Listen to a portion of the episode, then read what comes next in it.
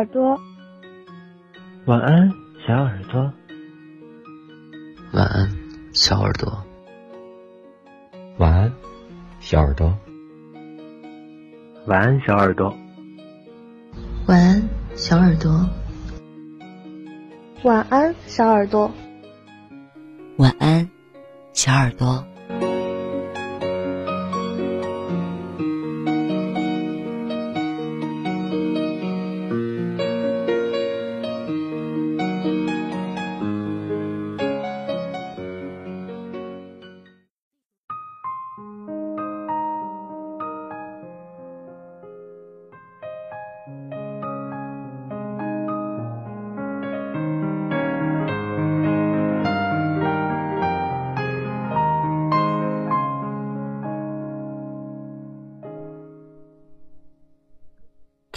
远方有你，动身跋涉千里。我吹过你吹过的风，这算不算相拥？我走过你走过的路，这算不算相逢？你好，这里是晚八电台，幺四六六八三四。这里是网络有声电台，晚安，小耳朵。我是 N.J. 童小扣。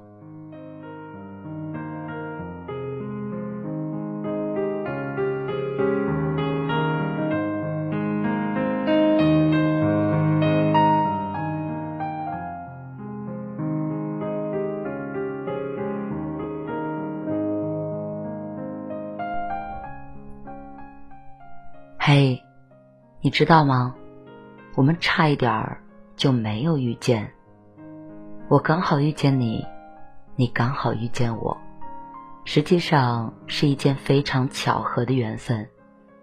世界上有二百二十四个国家和地区，它们分布在这颗广袤的蓝色星球上，互相间隔着大海和山川。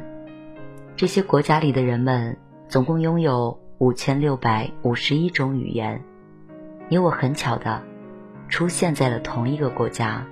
使用同样的母语。很巧的，你来到了这里，我的电台录播房间。晚安，小耳朵。我用声音表达爱，你用心倾听最美的故事。这里有关于爱情、关于亲情、关于友情的温暖故事，还有百科分享、儿童绘本。甜甜的哄睡故事，欢迎分享主播超话。晚安，小耳朵。发文吧动态时，选择“晚安小耳朵”话题，找到和你兴趣相投的他。欢迎关注房间，每晚挂机，我来哄你入睡，做最幸福的小耳朵。因为知道你会来，所以我会一直。等你回家。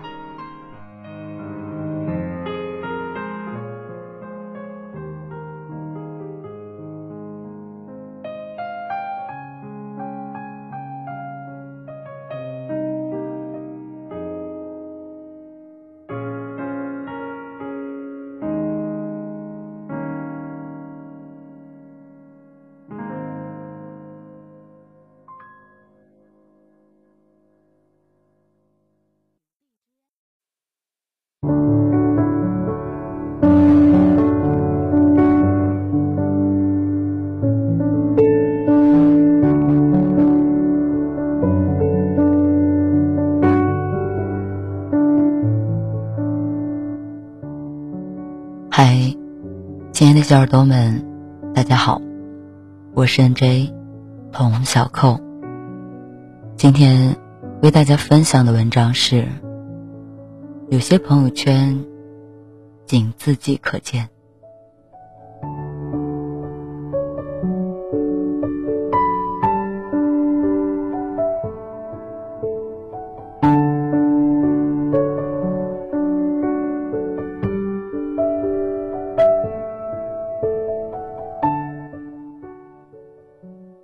除了喜欢别人的时候，会把一些心事发仅自己可见的朋友圈。不知道大家会不会有这样的习惯？当和别人发生不愉快的时候，也会发一条愤愤不平的朋友圈吐槽，但发的时候，常常选择仅自己可见。过一段时间，回过头来看，又会默默的删掉。可能有人会觉得，如果不开心就当面讲呗。但我真的不太行。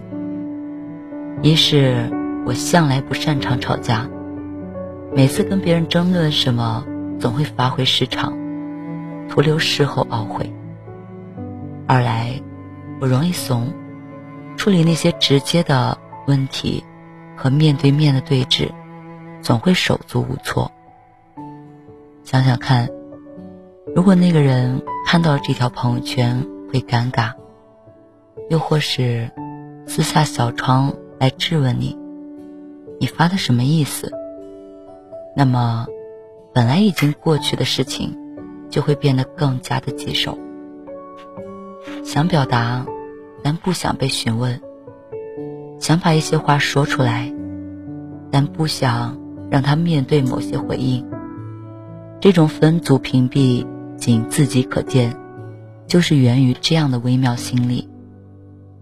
不过后来，我仔细的想了一下原因，发现最主要的是我担心给别人留下了情商低的印象。但这样的做法。恰恰表明，我被情商绑架了。我明明有情绪，忍不住要表达，又不想被气氛变得尴尬，显得不懂事，所以只能选择这样的方式去当鸵鸟。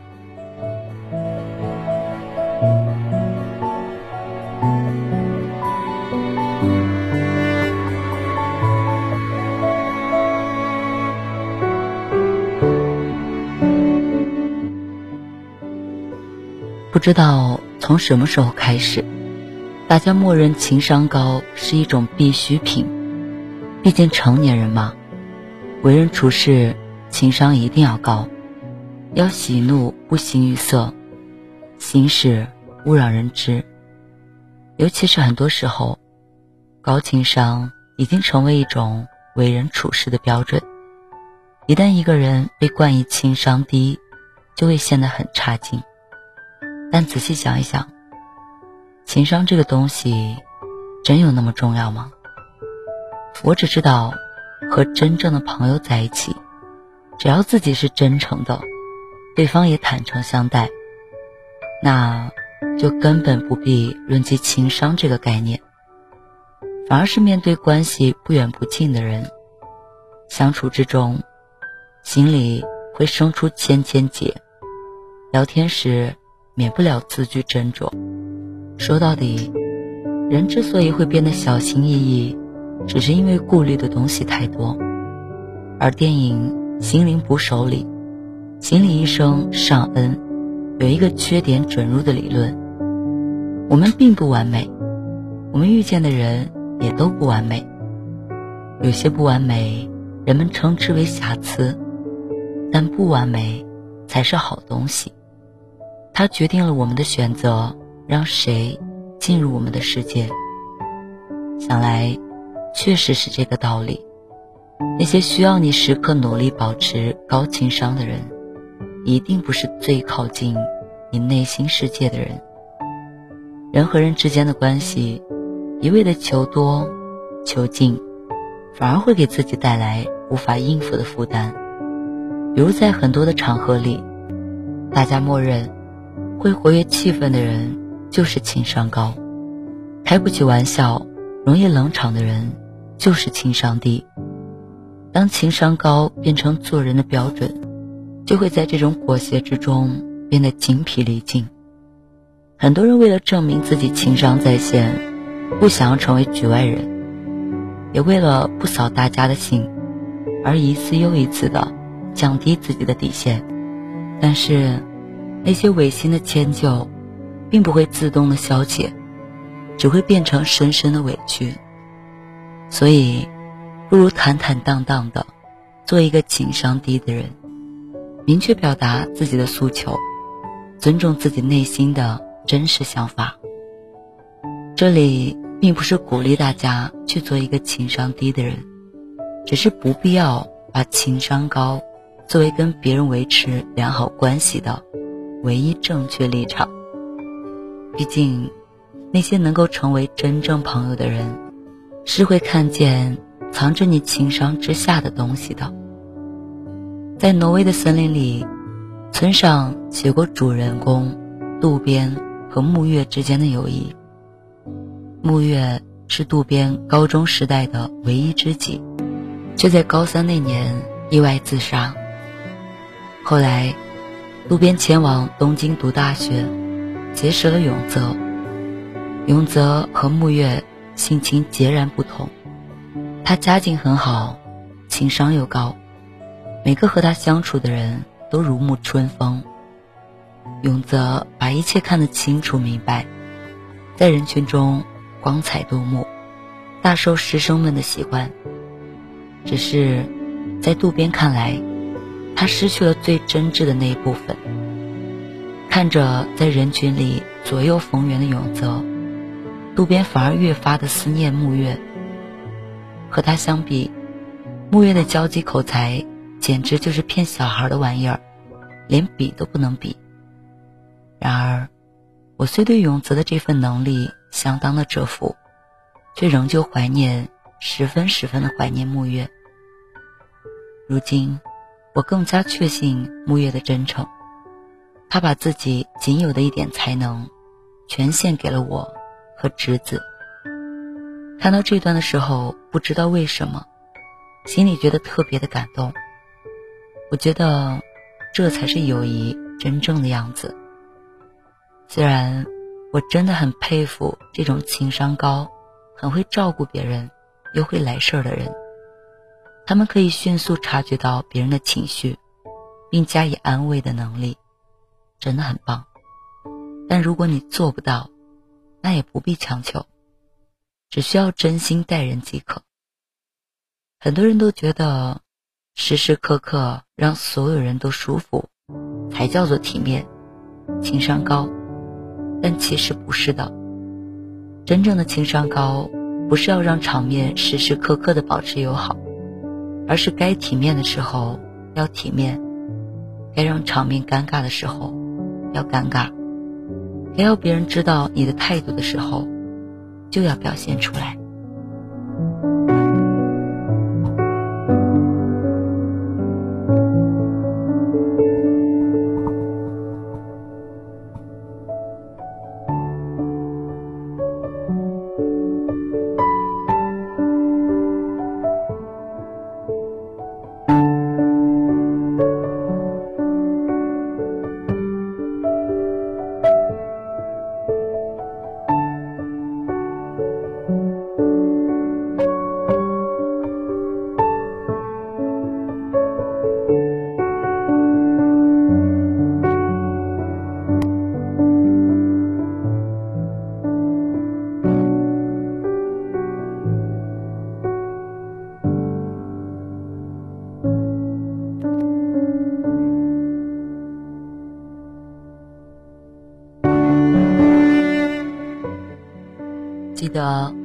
以前有个朋友跟我说过他的经历。以前我一直努力做一个大家眼中情商高又温暖的人。后来我觉得很累，就慢慢的试着冷下来，然后在变得有点冷漠的那段时间里，居然都有点嫌弃自己。不禁想，我怎么会成为这样的人呢？可是再后来。慢慢就释怀了。